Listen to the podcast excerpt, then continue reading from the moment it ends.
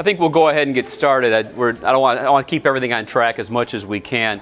Uh, let's open with prayer. Father in heaven, Lord, you are a great and mighty sovereign Lord. Lord, and every good gift we have comes from above and comes from you. Lord, we thank you for the children you've given us and the children that you are, uh, are yet to give us. We pray, Lord, that we would be good stewards of these children of yours that we're being uh, asked to raise. Uh, we pray, Lord, that uh, we would do this faithfully and we would hear, uh, well done, good and faithful servant at the end of this time of parenting and of uh, serving you. Father, I pray these things in Jesus' name. Amen. Amen. Amen. Well, welcome everyone. Good to have you here. The title is on the board there, so if you're in the wrong room, I guess if you're in the wrong room, you're in the wrong room. I don't know where to go with that. But uh, who, I, am my name is Mike Ahrendt. I'm a, a member of uh, Christ the Word Church in Toledo. I know a lot of you uh, don't know me, so I want to introduce myself. Who in the room has daughters? Okay, just getting an idea of, of, of, of who we're dealing with here. Um, I have daughters as well, which probably it's probably required for me to be able to do this.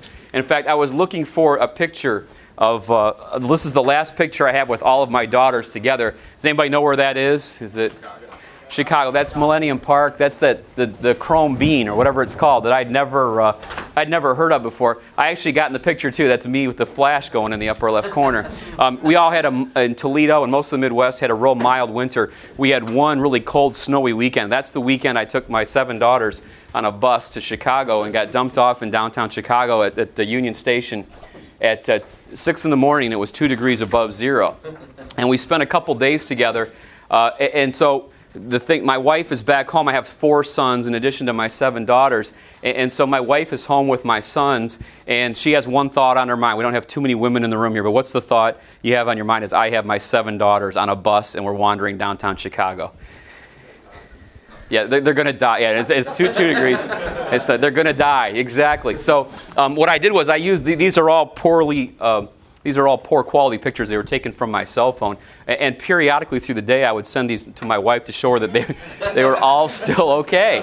And so here we are at the bean, and it was rolling. Now we got six inches of snow. Uh, my daughter's favorite part of the trip was the Lego store uh, on Michigan Avenue, and that's uh, Woody. That's uh, from, from Toy Story. And uh, we were uh, he's made out of Legos, and we, we, didn't use that as an example of what kind of guy we want our daughters to marry or anything, but but we, we had that picture. Now, this was a picture I sent that night. There was six to eight inches of snow. Cars were getting stuck in the intersections, and there was a near blizzard condition. And what it what it made was it made for Giordano's, which is a great deep dish pizza place in Chicago. It made no line, and about 10 people in the entire restaurant. So I sent this picture to my wife to say, We survived the day and we're eating deep dish pizza. But if you look at the picture carefully, you see only six girls are in the picture. and, and, what happened is my daughter Emily is down here. She was with me, but I, what, what was meant to be a picture that was to be comforting to my wife prompted a very quick phone call that said, Where's Emily? and that's, that's not Emily. This is actually Hannah, my youngest daughter, and this is on the bus trip back. She's a combination of fatigue and then eating half that box of Dunkin' Donuts that's over there on the left. So um, I, am the father of seven daughters, and again, that, that's, that's the most recent pictures I have with them all together. Um, it, as, a, as I want to cover four things that I think as men and, and, and women as well, but especially as fathers, that we need to teach our daughters. And, and the first is to be gracious. And I, and I want to start out by doing something that maybe nobody else at the conference is doing, is I'm going to quote a radical feminist, liberal, uh, named Naomi Wolf. Has anybody ever heard of Naomi Wolf before? Okay, several of you. Uh, some of you may know her from the 2000 election. She was the consultant that was trying to tell Al Gore how to dress to look like an alpha male. But, but she's aligned herself typically with, with radical causes, feminist causes, liberal causes. And I'm going to read something of hers that describes uh, women, but I'm, I'm actually going to agree with it. So um, bear with me on this if that's, uh, well, bear with me as I go through this. This is, this is actually written by Naomi Wolf to women. But, but I want to start with this as a launch point for our discussion on being gracious. Uh, what was your earliest heartbreak? Was your first experience of emotional devastation caused by a guy? That's unlikely. If you were a woman, chances are your first experience of emotional, emotional treachery was at the hands of another girl.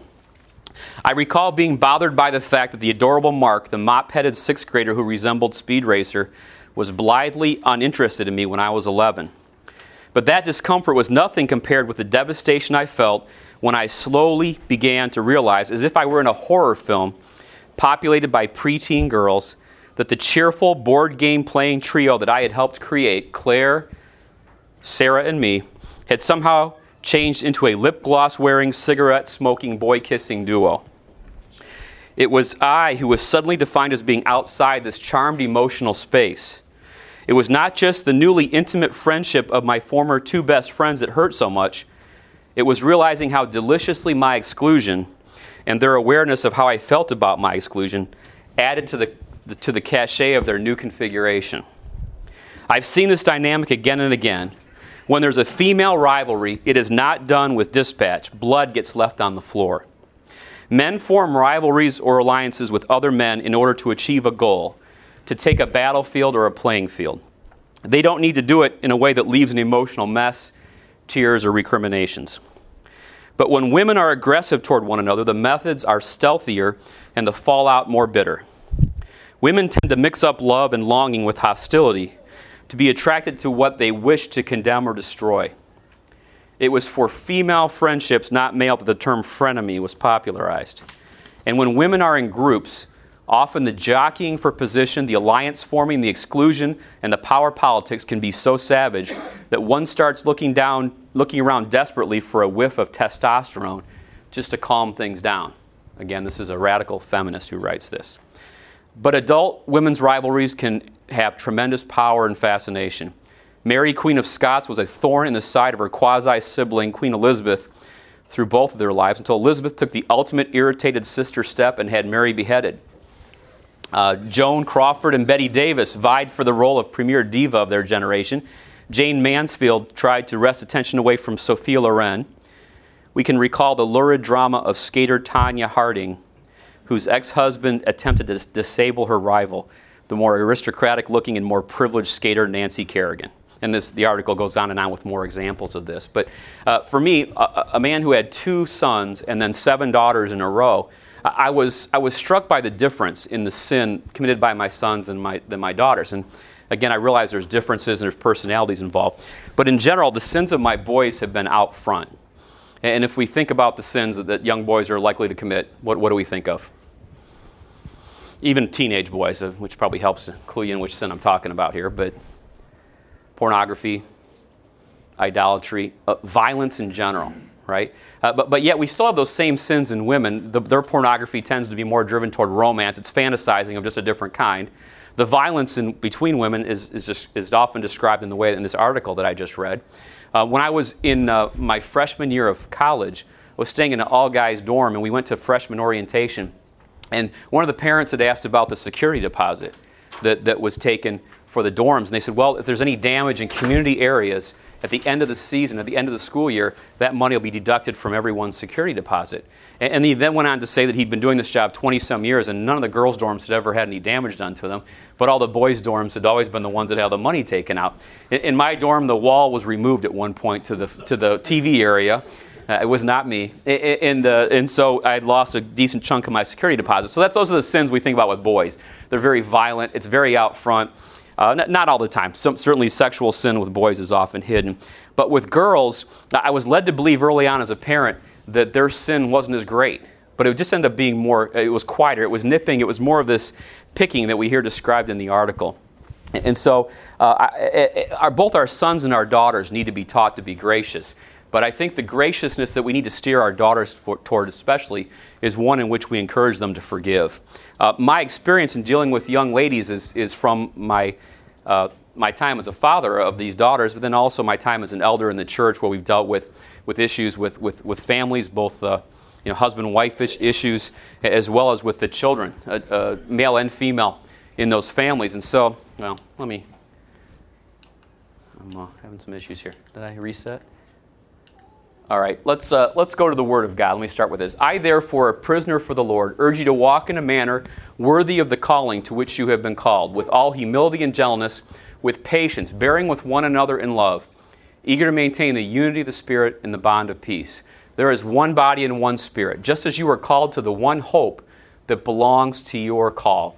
One Lord, one faith, one baptism, one God and Father who is over all and through all and in all but grace was given to each of us according to the measure of Christ's gift. What lessons do we have for our daughters just based on this passage? If you took your daughters to this passage tonight when you're back at home, what would you tell them thinking about the sins that they're inclined to commit?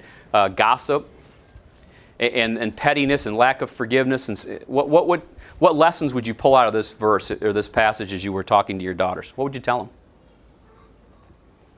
Be gentle and in unity with one another. Right. As, as opposed to what? What's, what's the, if, as our daughters are sinning, what are we, what's the opposite of that, Paul?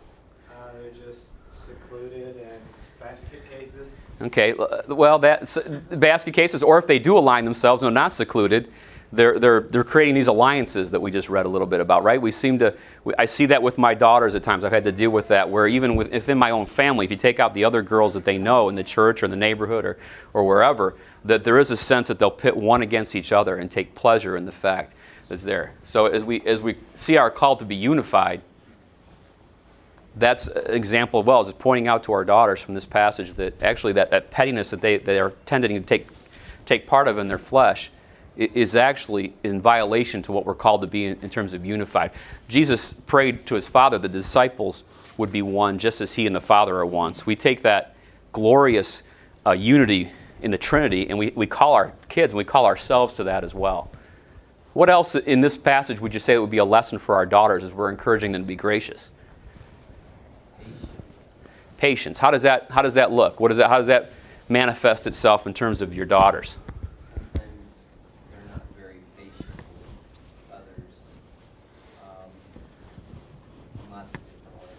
Okay. Anybody have an example? I think uh, the component of that is contentment. Mm-hmm. An example would be um, those little brothers and sisters that, like, the oldest daughter or older ones. Sure. It's like they, they're just so mature. Well, they are, They are mature, yeah. but they need to bear with them. That's right. That's right. All right, let's go. Let's, let's keep going with this. Um, uh, this is a.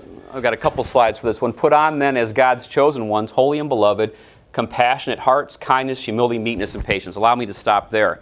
How much of our daughter's time is spent discussing what they're going to be putting on physically? Clothes at a certain age, makeup later, uh, hairstyles, whatever. Uh, our, our, daughters are already inclined in their flesh to want to put on something, right? It's, part, it's, it's a ritual. My boys will wear the same clothing for weeks at a time until I physically remove the clothing from their bodies. But my daughters will often change their clothes several times a day uh, much to uh, out out out uh, handling what our laundry room can deal with. Uh, but but how many times do we call our daughters to instead worry about what, what, kind of clothes, what kind of shoes, what kind of hairstyle, what kind of makeup they're wearing? How many times do we call on them to put on then as God's chosen ones, holy and beloved, compassionate hearts, kindness, humility, meekness, and patience? Shouldn't our daughters be clothed in these things? Instead of the, well, they're going to be clothed in something, of course, but shouldn't they be focusing on this clothing more? Bearing with one another. How many times are our daughters? Okay, when I was in high school, I went to an all boys high school, and uh, we would have a fight in the hallway fairly regularly between two boys. Things just bubble over. They'd throw punches, they'd, they'd, they'd kick each other, they'd go at you. They'd be both walking into the principal's office. One of their collars would be ripped, and by the time the principal showed up in the office, they were already laughing about it. They were already joking, hey, man, your nose is bleeding, and yeah, look what I did to your shirt. They'd already be over it. Has anyone ever had this happen with girls before? What, what's, it, it, at least in their sin, what's more likely to happen with girls? Sure. It goes on for a long time, doesn't it? I think of it as the difference between hockey and baseball. In mm-hmm. hockey, there's a fight and then it's over, right? There's not been a bench clearing brawl in hockey in over 20 years because the two guys involved with the, the issue duke it out and they go back and play again. You often see them talking after the game's over. In baseball, there's a lot of unwritten rules. It's a little bit more like what you see with women, right? They'll be where the pitcher will bean a batter and then that grudge is held for a long period of time. In one case, one of the play, one of the pitchers was waiting to bean the batter and the batter got traded to his team. And that pitcher actually beamed that batter during spring training practice just to get back, even though he was on his team. and, and, and, this, is, this is more like what, what we see with the sin of our daughters, right? The, son, the sons have their own sins, and this, this is the daughter class, okay? So we're going to talk about the daughters.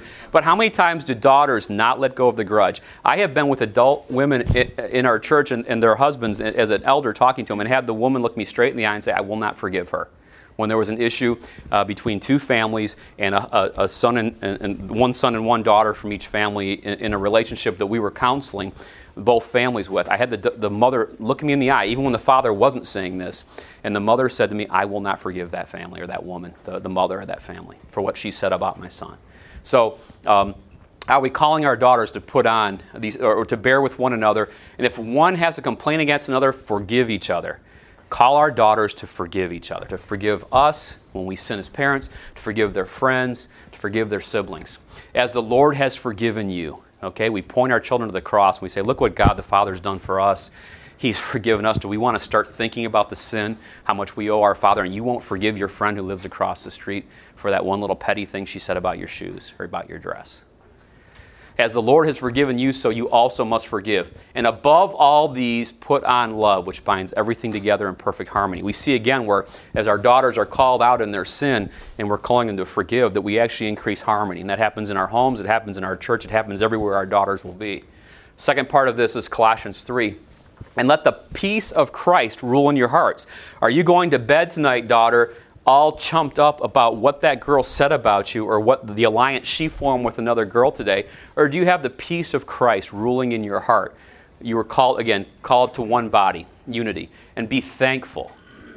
Let the word of Christ dwell in you richly, teaching and admonishing one another in all wisdom, singing psalms and hymns and spiritual songs with thankfulness in your heart to God. Here's a recipe for what to be doing while you're not sitting in the corner being upset about what your friend said to you. And whatever you do in word or deed, do everything in the name of Lord Jesus, giving thanks to God the Father through him. Always in Scripture, we're, uh, we're often given thankfulness as an alternative to what we don't have and what we're complaining about. All right, this is Paul, and this is a this is a verse I've used specifically with my daughters before to deal with some problems we've had in our home. To the present hour, we hunger and thirst. We are poorly dressed and buffeted and homeless. This is of a different category of strife than having someone say something bad about your clothes or have someone not talk to you at school, right? Poorly dressed, buffeted, homeless, hunger and thirst, we labor working with our own hands. When reviled, we bless. Daughters, when you're reviled, bless. When you're persecuted, you endure. Deal with it, push through it. When slandered, we entreat. We have become and are still like the scum of the world, the refuge of all things. Are you more concerned about elevating yourself and thinking of yourself higher than others, daughter? Or are you, are you, going to, are you prepared to think of yourself the way Paul did and, and, and being beaten down and then continuing to praise God, enduring, entreating, and, and having no problem be thought of as the scum of the earth. All right. The good person out of the good treasure of his heart produces good, and the evil person out of his evil treasure produces evil. For out of the abundance of the heart, the mouth speaks. This is sort of lesson number two that I have for my daughters when it comes to when it comes to uh, graciousness. Because what I found is I would give all the lessons that we've already kind of gone through here, and I'd see them going through the motions. Like, I'll grit my teeth, I'll bear through it. Uh, we expect to see a change not only in their actions and their words, but ultimately we're looking for a change in their heart. Like, I'm going to sit there and fake a smile when I walk past Susie. Uh, get, get sit next to her on the school bus, but I'm not going to mean it. So we call our daughters, we call all of our, our children, but we call specifically our daughters to, ha- the, the, the, the, out of the abundance of the heart, the mouth speaks. They may be able to fake it for a while, but ultimately we'll, we'll see. We'll get a little sliver into their heart. So we are actually looking for good treasure out of their heart and not evil. So it's actually going to the heart and not just as fathers. Sometimes we want to do uh, microwave uh, parenting and sort of say, okay, I've got that one knocked out. And sometimes I've actually found that mm, I don't think it works anytime, but the daughters need more of our time. That we it takes it, it, it takes a you have to draw some things out of their heart. It takes longer. They tend to be more of a, in a slow cooker mode. We're in a, in a, microwave mode. We'd like to do, okay, we've got problem A, B, C. I'm going to do D, E, and F solution. We're going to put it in place. We're going to be done. Try to be very systematic about it. I think it happens both with sons and daughters, but especially with daughters, I've found that the time that I spend looking into their eyes and seeing that their heart is with me on this can, can take quite a bit longer. So. All right, so lesson number one was teach our daughters to be gracious. Lesson number two is teach our daughters to be beautiful. Fathers may be more in tune to the idea of teaching our daughters to be gracious than we are into the idea of teaching our daughters to be beautiful. Every once in a while, you, uh, you, you think to yourself, as the father of daughters, okay, maybe a burqa is not such a bad idea after all, right? It, it, it, and we have to fight. We have to fight that. Okay, we have to fight that. And I think that too. I think I, I see interactions between boys and girls, and if I'm being very shallow and short-sighted, And now I'm not speaking against modesty. Uh, I, I, what I'm speaking against is the idea of somebody thinking that my daughter's beautiful and how difficult that is for me at times as a father. And, and I, I, I confess that I need to get past that when I have those thoughts. But we do need to teach our daughters to be beautiful. If you think about the normal pattern in Scripture, okay, well, back up for a minute the first command that God gave to his people directly was to be fruitful and multiply. And I suspect that, I don't know many of you in this room, but I suspect from what I know about this church that that's not a, I don't need to spend a lot of time talking about that and convincing you. Some of you may not. I suspect you're in the, I'm in the minor, that you're in the minority. But, but if, if, if I start from the premise, is everybody okay with, the, with, with that command, be fruitful and multiply? Well, what is the normal pattern just practically in our lives as well as Scripture? We're fruitful and multiply. We give, uh, our wives give birth to daughters our daughters have to leap that fence to be fruitful and multiply. Well, what happens in between? What happened when you got married? You found your future wife to be beautiful. You started talking to her, you got close to her, at some point you proposed to her, and you got married. But, but we, as fathers, we somehow think that that bridge from us being fruitful and multiplying to our daughters being fruitful and multiplying can include somebody thinking our daughters are beautiful. That, that's, and that's wrong. I'm, I'm saying that's something we have to fight. So, lesson number two is to teach our daughters to be beautiful. Likewise, wives, be subject to your own husbands, so that if, even if some do not obey the word, they may be won without a word by the conduct of their wives when they see your respectful and pure conduct. Do not let your adorning be external, the braiding of hair or the putting on of gold jewelry or the clothing that you wear, but let your adorning be the hidden person of the heart with the imperishable beauty of a gentle and quiet spirit, which in God's sight is very precious. For this is how the holy woman who hoped in God used to adorn themselves, by submitting to their own husbands, as Sarah obeyed Abraham, calling him Lord. And you are her children if you do good and do not fear anything that is frightening. So we're, we're given a definition here, if you will, of beauty. Now I think you can take you can look at this as a continuum and go down either extreme. You say, I want my daughter to be really ugly on the inside and just be beautiful on the out, and not, be ugly on the outside and beautiful on the inside. Well, that's not what Scripture says, and we'll come to examples of that in a minute. And that's an art more than a science. If you want me to say, okay, uh, you get in discussions of makeup. How much makeup? Is it eyeliner? I, am not here to do that today. I'm not going to try to make those rules for you. I once had somebody say to me, if the house needs painting, you paint the house. I, yeah, I, I, I don't, I'll, I'll, let, I'll let you decide what you want to do with that as fathers and mothers, because I, I don't, I don't want to go down that road with you today. But w- w- what I will say is uh, the, the beauty is not only quote unquote internal. It's not the girl with the good personality who also works really hard and carries lots of water to the camels, okay? Our, our daughters can look beautiful and still be modest. We, I see that just looking out through this church in the, in the one day that I've been here, that, that you do do this here. So I suspect it's not a hard lesson for you. We don't want the harlot at this end of the continuum, but we also don't say that that's, it's just an internal beauty, that, that our, our daughters shouldn't look attractive. That's, that's silly, okay? That, there's, there's nowhere in Scripture that defends that. Modesty, yes, but, but trying to purposely look ugly, no. I've told my, my boys that there's nothing virtuous about pursuing an ugly wife. I mean, I, and, and, and nobody really, I don't know anybody that does that. There's a, the Abbott and Costello joke. You guys ever? You guys are all most of you too young to even know who Abbott and Costello is. They they had this routine, and they and, and the the one the, the chunkier guy I can never remember which one's which, and he says, "I think I'm going to marry a, an ugly woman," and and the other guy says, "Well, why would you marry an ugly woman?" He says, "Well, a beautiful woman might leave me." And he says, Well, an ugly woman might leave you too. He says, Yeah, but I wouldn't care. and, and, but but, but that, that's, not, that's not what we want to say to our sons or our daughters, right? It's, it's, not, it's not, well, then you don't have much to lose. We're going to pursue, we all pursued beautiful women. So, so why should we be surprised if our sons pursue beautiful women and our daughters want to be beautiful uh, and, and, have a, a, young man attracted to them? Uh, what's interesting, if you take a look at Sarah, it's, it's reminded me of this. If you go through Scripture and read about Sarah, read about Rebecca, you read about Rachel, they're all described as beautiful. And they're not genetically related to each other. Remember, they all married into that family Abraham, Isaac, and, and, and Jacob. They, they snuck in, they, they didn't sneak in, they came in as, as, as uh, in laws, not as blood relations. So you can't say they're all beautiful because they were in the same line because they're not genetically, at least not closely genetically related. Um, what happened? Why, why, would, why would you see that chain? What, what, what would cause you to see three generations and marrying beautiful women each time? God's blessing, absolutely. What I heard someone else. What else? There is, there is a standard of universal attractiveness that the, men, that the, the culture there established. Sure. And where did Isaac and Jacob learn that? Their mother, Their- Their father, right? They, they saw, right? We, kids don't always do what we say, but they will always do what we do. Right? And we see that in, the, in their sin. Um, we, you know, don't you think? You, you see, you see your dad. he- He's in a, he's in a glorious marriage with your with your mother. Uh, your mother continues to look beautiful, even after they're married, and that doesn't affect how your sons think about that. I mean, or your daughters, for that matter. I mean, we, we don't say to ourselves, "Okay, get them married off, and then they can kind of let themselves go." Right? This I realize this could be a delicate topic, but the idea is you encourage your wife to be beautiful even after she's married to you right? Because she is modeling that both for your sons and your daughters, and you're telling your you're telling your kids you, you got put on a stage the day you had children, whether you wanted to be or not. Everything you started doing was being examined and copied, and in some cases rejected, but uh, by and large, if it's if there's some godliness to it, being accepted.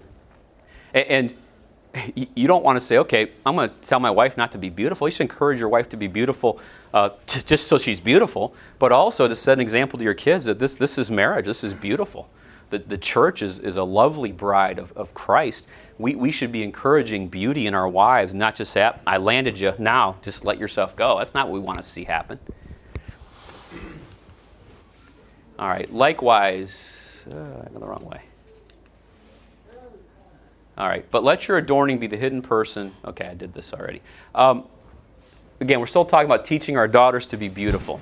Before he had finished speaking, behold, Rebekah, who was born of Bethuel, the son of Milcah, the wife of Nahor, Abraham's brother, came out with her water jar on her shoulder. The young woman was very attractive in appearance, a maiden whom no man had known. She went down to the spring and filled her jar and came up. Then the servant ran to meet her and said, Please give me a little water to drink from your jar. She said, Drink, my lord. And she quickly let down her jar upon her hand and gave him a drink.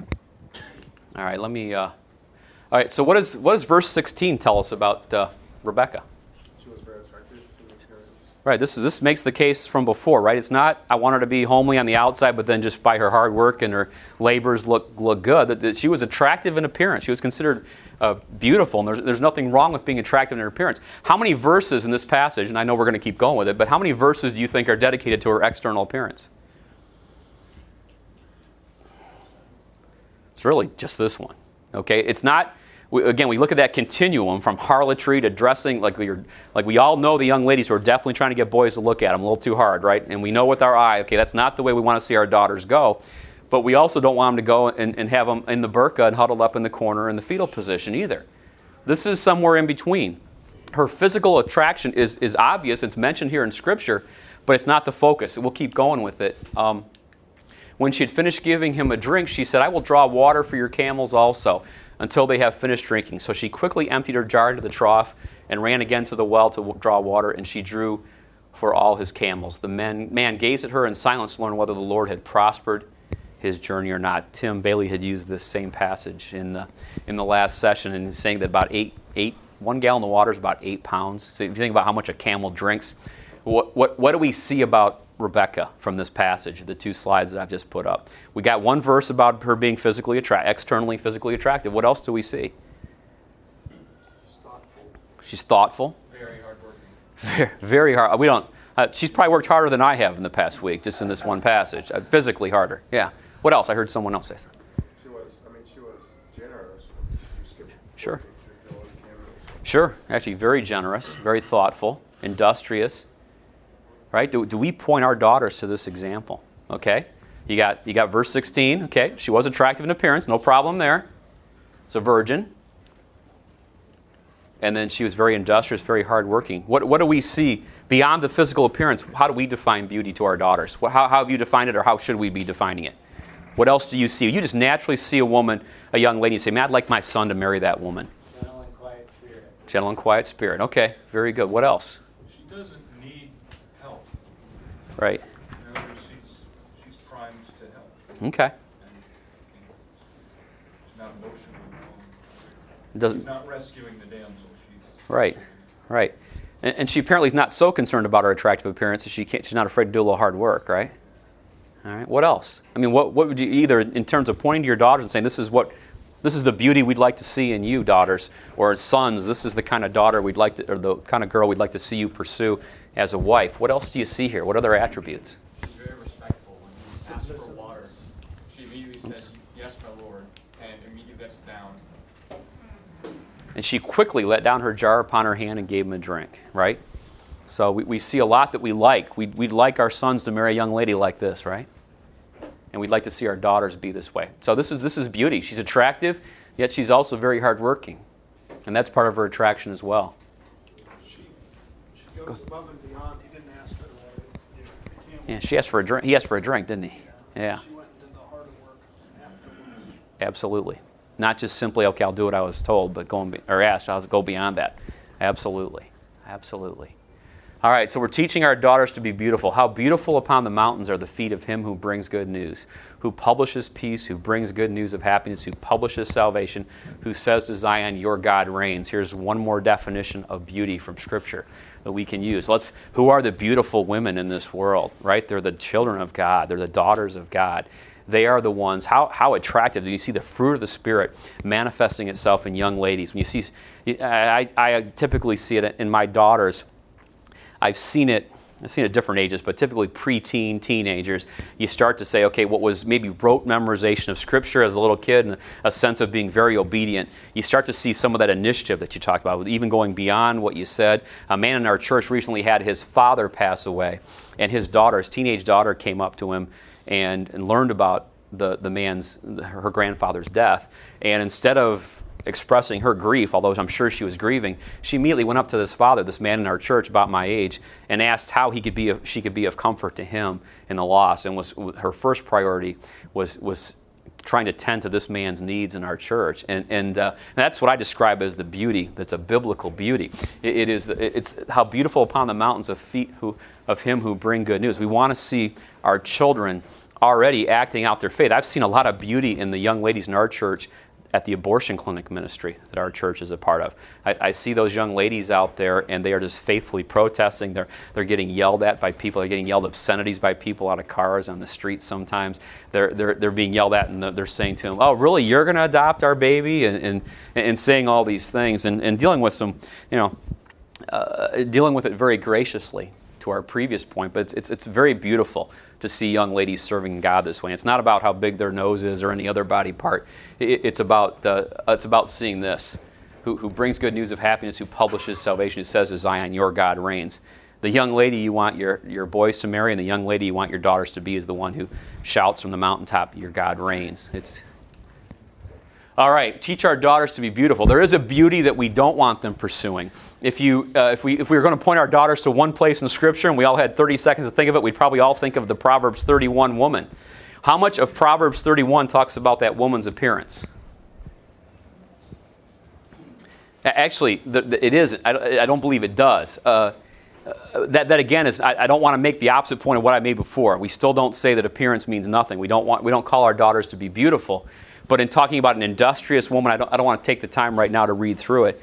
But if you look at the Proverbs 31 woman, can you think of some of the attributes just from the, the hundreds of times you've probably read that passage?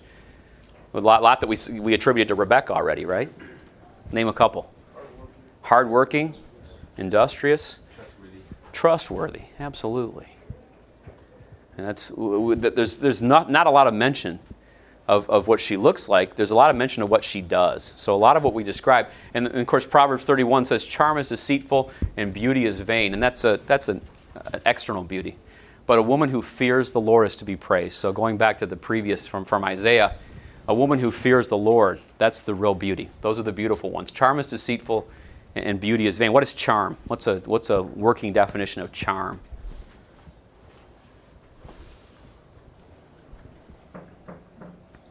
Someone's trying to charm you. What are they doing? The ability to uh, seduce, basically. Sure, sure. We, we don't want our daughters getting the wrong impression here as we call them to be beautiful. We're not calling them to be charming in this sense, right? We're not calling them to say, you start using words that you think guys want to hear just so you can get their attention, right? We, we don't want you to try charming them. We don't want, and some girls have practiced that with their fathers already, right? They've batted an eye, and while the sons are getting uh, uh, the belt in the back room, the daughters have batted their eyes at their fathers and, and got away with just about everything. And of course, what are those daughters going to do when they get married? They're going to at least expect it, right? The husband, Lord willing, won't give in to that and won't do it. But, but that, that, at least that'll be attempted. We can expect that. So, but a woman who fears the Lord is to be praised. We want our daughters to first and foremost fear the Lord. All right, what's the only place in Scripture, now that I put it up here, that you see an extensive description of someone's external appearance? It's the Song of Solomon, right? I, gave, I, I telegraphed that one for you. Um, who, who, is the, who is the speaker and who is the recipient in the Song of Solomon? Yeah, different people say different answers, I know. But uh, if, it's, if, if we're talking about the physical people who do the talking here, who is it? Solomon is Shulamite woman, right? How many times? Okay, this is an extensive, and I just put a little bit of it up here. Your neck is as beautiful as the Tower of David, jeweled with the shields of a thousand heroes. Your breasts are like two fawns, twin fawns of a gazelle grazing among the lilies. And, and we could go on, the rest of it's up there. This, this frames for us the appropriate time to be talking about physical appearance, right? Between husband and wife, between. Um, uh, when is physical appearance talked about inappropriately? How about young men commenting on uh, to, to each other extensively about a woman's appearance? Not, not saying, oh, she's a cute girl, but going way beyond that. How many times do young ladies look at another young lady and make a comment about how she looks, her hair, or her features, her weight, whatever? This is the only place in Scripture I could find. There may be others. This is the only one I could find as I look for it, where beauty is talked about in physical terms this way. Well, how about us guys? Are we talking to our wives this way? Are we telling our wives how beautiful they are? And are we doing that in front of our children? Now, you may put some details out of it in front of your kids that you'd put in it when they weren't around. But Don't mention fawns. fawns, yeah, I'd, I'd, I'd stay away from fawns, yeah. But but do, do, as you go back to your kids, we'll do what you do. Are you modeling for both your sons and your daughters the fact that you think your wife is beautiful and you tell her she's beautiful? Will your daughter look for a young man who will tell her that he that she is beautiful if he hear, she hears her father doing it to her mother? Much more likely. And of course, that'll have fruit with your sons as well. So we, we, we often in our sin talk about physical appearance everywhere we're not supposed to be and don't do it here. So our, our, our lesson we could draw from there is we teach our daughters to be beautiful by telling our wives they're beautiful and then expecting a woman to look for the same thing. Do you tell your daughter she's beautiful? Let's go there for a second. How do you do it? Not, it's not a trick question. It's just. Um, That are like how you dressed today. Yeah, yeah. Like you, you know, Sure. You, you look very nice today. You are beautiful. I mean, we, we've had an error that my wife and I have, my wife's helped me catch in my own home. And that's on Sunday morning, our daughters are typically as dressed up as they are for the, for the course of a week. And, and I was guilty for a time of only, of being much more likely to tell my daughters that they're beautiful when they were all dressed up on Sunday morning, sending a very wrong message. Not that it was wrong to say it then, but it was wrong to not say it any other time. And, and, and so, what I've endeavored to do with my wife's help is to tell my daughters that they're beautiful not only when they're dressed up. It flies in the face of everything I've been trying to say today if I only do that, right? It's only if you get dialed up, if, you, if you're at your best with the best stuff hanging in your closet, that you're beautiful. No, we tell our daughters that they're beautiful. And, we, we point to the definition of beauty is not just in physical appearance, but hey, that was beautiful what you did. We, my wife and I went out to dinner a few weeks ago, and we came home, and every young child was bathed. Every dish was cleaned up in our, in our kitchen. All the shoes lined up from eight year old on down on the front of the fireplace with dress shoes, which is our number one nightmare on Sunday mornings. yeah, yeah, okay, okay. Um, my da- older daughters, my the time 15, 13, and 11 year old daughters had done all those things in our house without being asked. And that, that's beautiful, girls. That is wonderful. That is, I mean, that's, we want to be praising that at least as much, and certainly, and certainly more, than you've got a very nice dress on. Because the very nice dress is only a function of what nice person in the church gave us a nice dress, right? I mean, they, they don't donate it. What, what, or what fa- extended family member we have that had one daughter and then passed the hand-me-downs to us uh, for us to wear them out. Um, that, that's, that's not the definition of beauty that we want to create with our daughters. So think of all the things that we've talked about today that fall into the definition of beauty and look to your daughters when they're doing those things or when you see their heart inclined in that way and call that beauty. Call that beautiful, what it is. All right, number three, call our daughters to be hospitable. Call our daughters to be hospitable. Uh, hospitality is not a girl only thing, but our daughters and our wives end up doing the majority of the heavy lifting with hospitality. That's certainly been the case from what I've seen here today. We're called as men to call our daughters to that, and that doesn't mean we can't do dishes or cook anything. Um, uh, we are to do those things. I have a 17 year old son who, who right now his first job he got was making pizzas and doing dishes, and I was grateful for it because he got. I, I, I, those are things I don't want him not to, to do, uh, but we we want to t- teach our daughters to be hospitable because it is something that they'll be called to do in ministry through their entire lives. And on the Sabbath day, we went outside the gate to the riverside where we were supposed, where we supposed there was a place of prayer, and we sat down and spoke to the women who had come together. One who heard us was a woman named Lydia from the from the city of Thyatira, a seller of purple goods who was a worshiper of God. Lydia was a worshiper of God. The Lord opened her heart to pay attention to what was said by Paul. And after she was baptized and her whole household as well, she urged us, saying, If you have judged me to be faithful to the Lord, come to my house and stay and she prevailed upon us. Okay, there wasn't a lot of notice. There wasn't a night before plugging in the crock pot. There wasn't a bunch of things. It was, it was come and stay with us. Are you calling your daughters to be hospitable, even on short notice, even with uh, people that you don't even necessarily know that well? Uh, and are you modeling that by you and your wife being committed to that? Beloved, it's a faithful thing you do in all your efforts for these brothers, strangers as they are, who testified to your love before the church. Okay, these are strangers you do, will do well to send them on their journey in a manner worthy of God, for they have gone out for the sake of the name, accepting nothing from the Gentiles. Therefore, we ought to support people like these that we may be fellow workers for the truth. Okay, we, we, they've taken care of strangers. Hospitality allows, my wife's hospitality allows me to minister in the way that I get to minister. I'm here today because my wife got up, was up late last night and was up early this morning helping to set up for a graduation party uh, for uh, 60 to 80 people for extended family members. Okay, my wife does things in the church and in our home from a hospitality standpoint that allow me that when we have our small group meet in our house and I'm able to teach, that's because my wife is making sure that every hospitality need with my daughters is, has been taken care of, and it is no less uh, a work than what I do. It's just different work. So, do you have your little girls seeing that at an early age?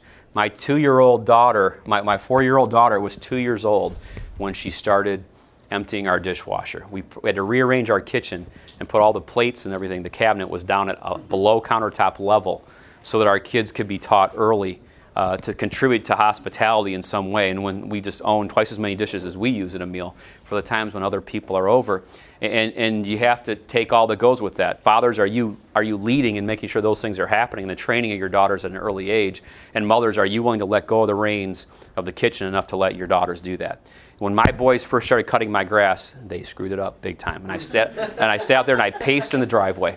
And I said, "There's that tall spot. You're supposed to put the mower, the rows close enough so you don't do that. Don't scalp the grass." And I was pacing, and eventually I had to say, "They're never going to learn to do it unless I let them do it." And it wasn't coaching and whatnot. But are you willing to let maybe the dishes not be quite as clean or get put, or the piles you had for the bowls and the dishes, can they be a little bit mixed up as your daughters are learning that?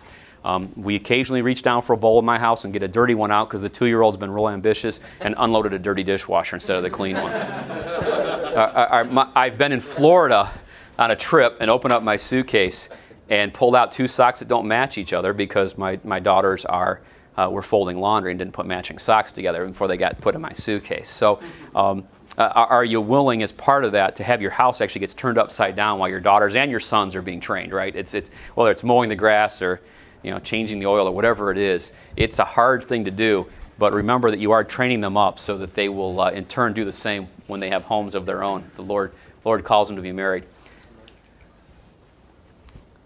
We're at. Uh, all right, lesson number four teach our daughters to only consider marrying a believer. This is Tim's topic from the last session for those of you who are in there. You, you think, well, that's a little bit obvious. Why do we need to see that, say that?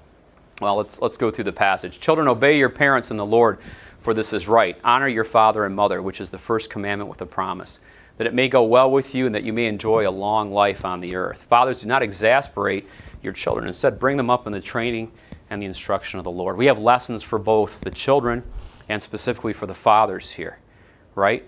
When, when uh, I see fire alarms up throughout the building here, I don't know if, if, if because of the, if there's a school component to this building, there's probably the need for a fire drill. Why do you have fire drills? So if when a fire happens, you know what to do, right? I'd much rather know right now where the exit to this building is in a period of calm than try to figure out where the exit is when there's a huge fire raging. I encourage you, if you have five year old daughters, whatever age, start talking about this now. It, the, the fire drill needs to take place because you want to think through what you need to do during a time of non low emotion so you know what to do when there's a time of high emotion when the fire is raging. When the fire of hormones are raging in your daughter, and there's a cute guy who's got a new red Mustang, and we're not sure he's a believer, but our daughter's heart's inclined toward that young man already before we even know about it. We've got a problem, right? So the fire drill is you talk about, okay, young man, we, we role play this during devotions in my home uh, with, with boys and girls, but we say, okay, I'm a young man, I've got I've got this car and I've got this job. And I say to my daughter, So what, what else are you looking for? What else are you looking for? And I, I see if they give me the answer. And I, the older ones will do it because I tell them to shush and see if the younger ones can get it. But we sit there and we role play this and we say, Hey, what are you looking for there? What needs to happen? We have, I have a half joking statement that I make in my house. And says, When a young man comes to the house and he's interested in you, I want to see fruit of the Spirit and a W 2 and, and the fruit of the Spirit, of course, is not negotiable. And, and, and we, we tell them that, of course, if the young man's not going to provide for you, he's worse than an infidel. But we don't, but we, we, we, I mean, we don't make that a certain dollar amount or anything. At least we haven't yet. But uh, uh, so, so we're looking for fruit of the Spirit, right? We're looking for a young man who uh, loves God, and, and we want to learn about his family, and we want to learn these things. But uh, so we start talking about that early. And, and the hope is, and Tim brought this up in the last last uh, session is, is, he said, you know, we've asked all of our children uh, that if you get a romantic interest in someone, that you come and talk to us about it. And what I'll steal Tim, a couple of Tim's lines. He said, you know, we point to people in the church and say, that's the kind of, that's the person I want you, kind of person I want you to marry. That one isn't. Says the good and the bad. Okay. The fathers have a role here as well. Don't, do not exasperate your children. What my wife and I talked about is we don't abdicate and we don't exasperate. We don't go either extreme. We don't look out and say, eh, they're just going to fall for who they're going to fall for. We're going to get out of the way on this one and avoid all the hormones. But we also, as and this is addressed to fathers, don't exasperate your children. Okay? If it's a young man, and this seems with fathers, and I'm, I'm just dipping my toe in this pool, so there's some of you in here who've done more of this and can speak to it better than I can. But if it's a young man comes knocking on your door, he's a believer, don't sit there and, and, and, again, I'm not saying don't use your judgment, but you can you know you know you can get to the point where you can just try manufacture reasons why this young man can't date your daughter, can't court your daughter, can't be considered for marriage to your daughter. Um, ultimately, if you keep finding a way to check off every one, say nope, he doesn't meet enough of the criteria, get him out of here. I'm not talking about valid criteria. I'm talking about a believing young man. So I want to qualify that. But you can fathers can exasperate their children, their daughters specifically, if there's no good, there's no guy on this earth good enough to marry their daughter. So you can do that, and that's something that we have to be careful of as much as we're still thinking about the burqa in that situation, right? Let's just wrap them up and put them in a closet till they're 30 and, and uh, do that. I think this thing's just sort of randomly going now. Back to, I think it resets itself. So, all right. All right, from Deuteronomy, you shall not intermarry with them, giving your daughters to their sons or taking their daughters for your sons, for they will turn away your sons from following me to serve other gods. Then the anger of the Lord will be kindled against you, and he will destroy you quickly. There's consequences for, for this, this not happening, for your daughter, your children not being directed and not being encouraged to pursue only believers in the, in the consideration of a spouse. Think about Solomon's wives, how they turned his heart to other gods. Okay? This is, uh, this is not the time for missional dating. You know, a lot of times every every romantic comedy I've ever seen is a young lady thinking she could change some young man. Okay, he needs to change. At least I'm not saying that we don't ever change, and sanctification doesn't change us.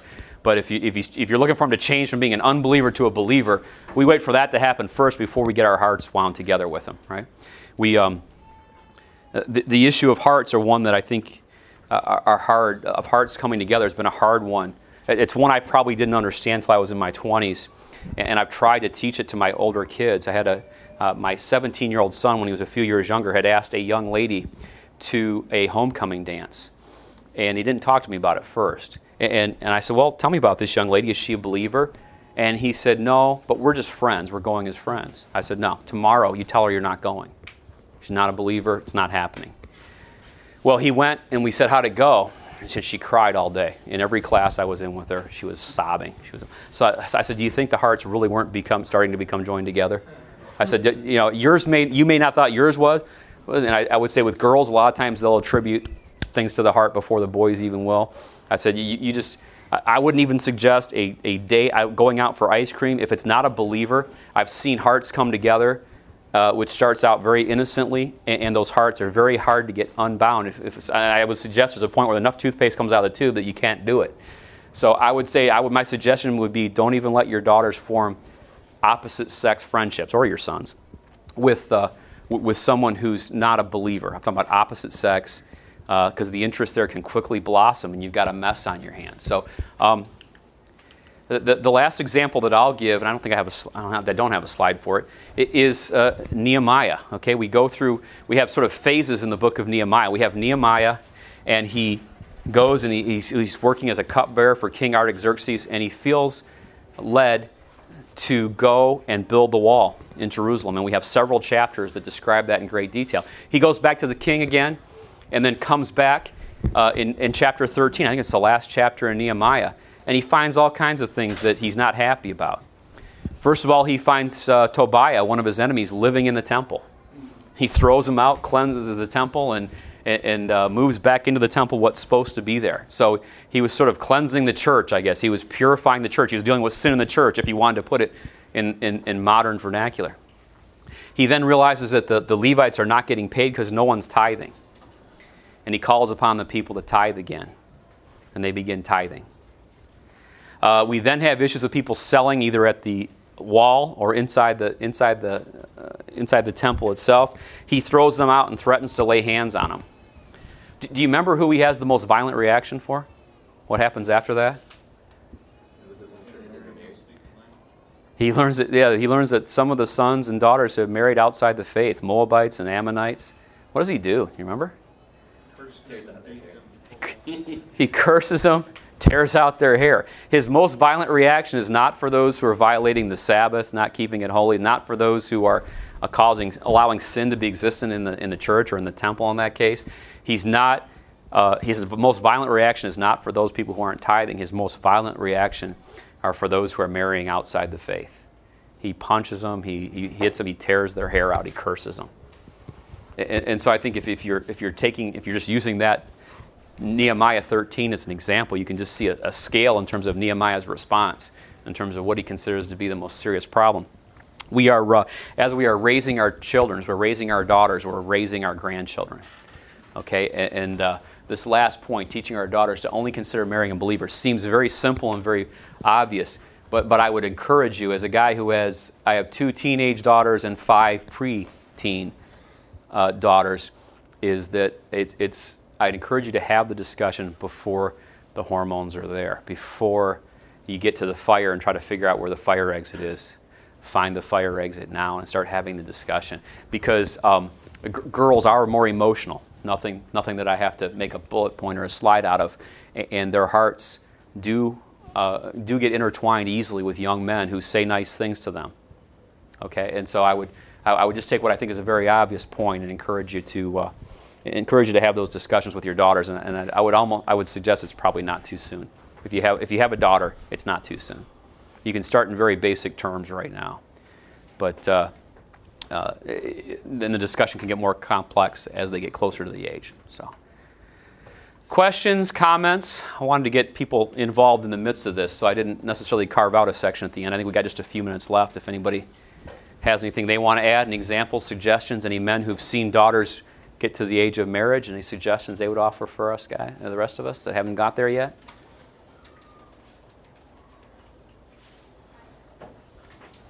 All right. Uh, yeah, several hands. Yeah, let's go back. Work our way back here. Hank, Oh, you go first.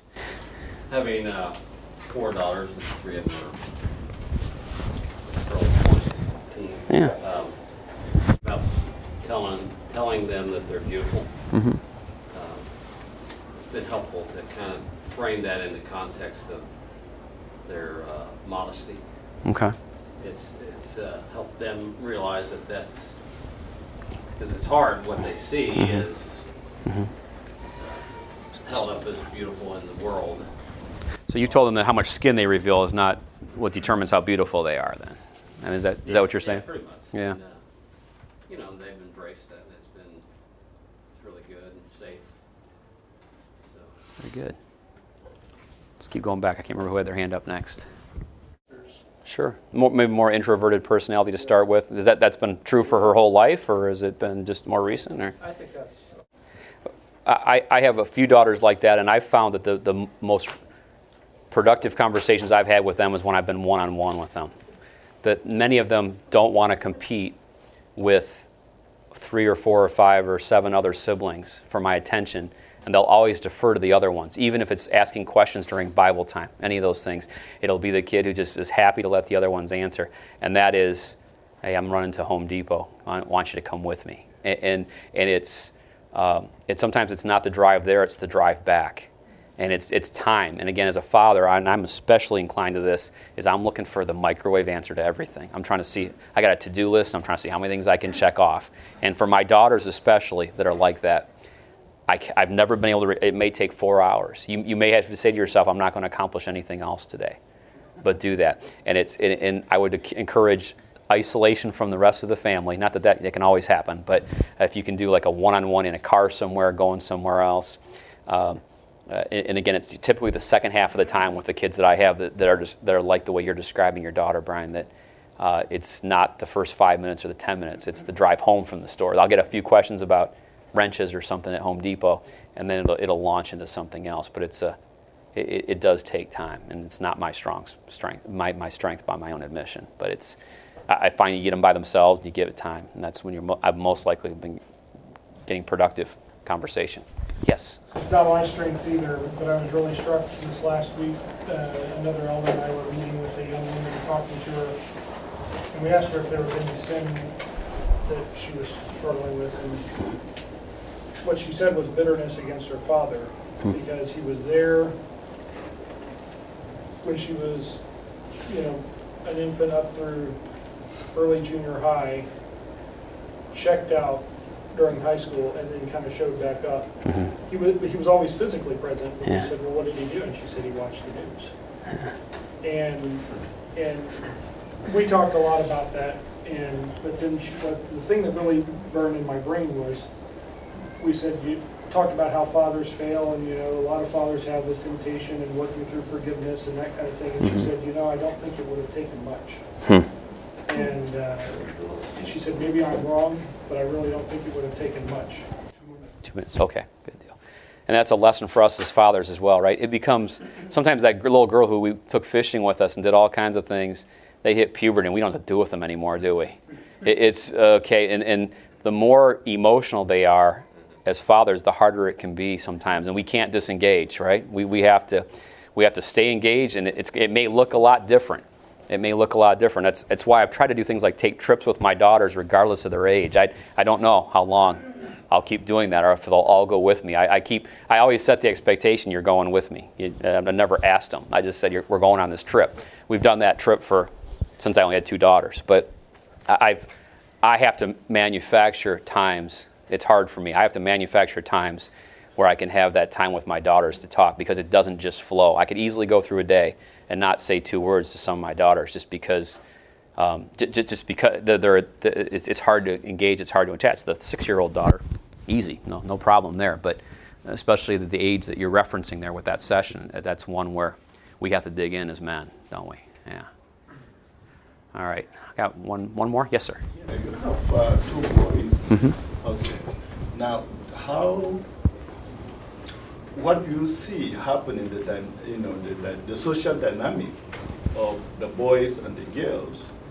You take them out, the boys especially, I mean the girls, you travel with them. Do you do the same with the boys?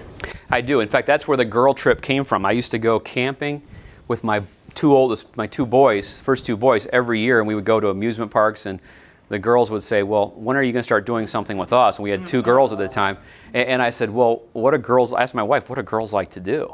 and, and- I had to ask. And they said, "Well, well, they go, you go take them shopping." Said, What, what else do they like to do? and, and so we actually take this trip, and I got free bus tickets, so I end up in Chicago this year. It's the only re- that's the first time we've ever done the Chicago trip. But Yeah, and my girls are not clothes hounds or anything like that. Uh, So it was you know, Lego store more than it was Neiman Marcus or any place like that. But um, I have to. I try to connect with my daughters where they are, and they don't. They do camp, but that's not what my daughters want to do most. And so uh, we, we just drive in a car and we talk. And some of them talk more than others, and and, uh, and they they have you know I I have fun. I think they do. Sometimes you know you, you don't always know, but uh, that doesn't mean there's well. It, it's I've tried to meet them where they are and, and try to do things with them that they like, and even stuff I can't stand to do. So, all right, Daniel, can I have you close us close us in prayer, please? Thanks.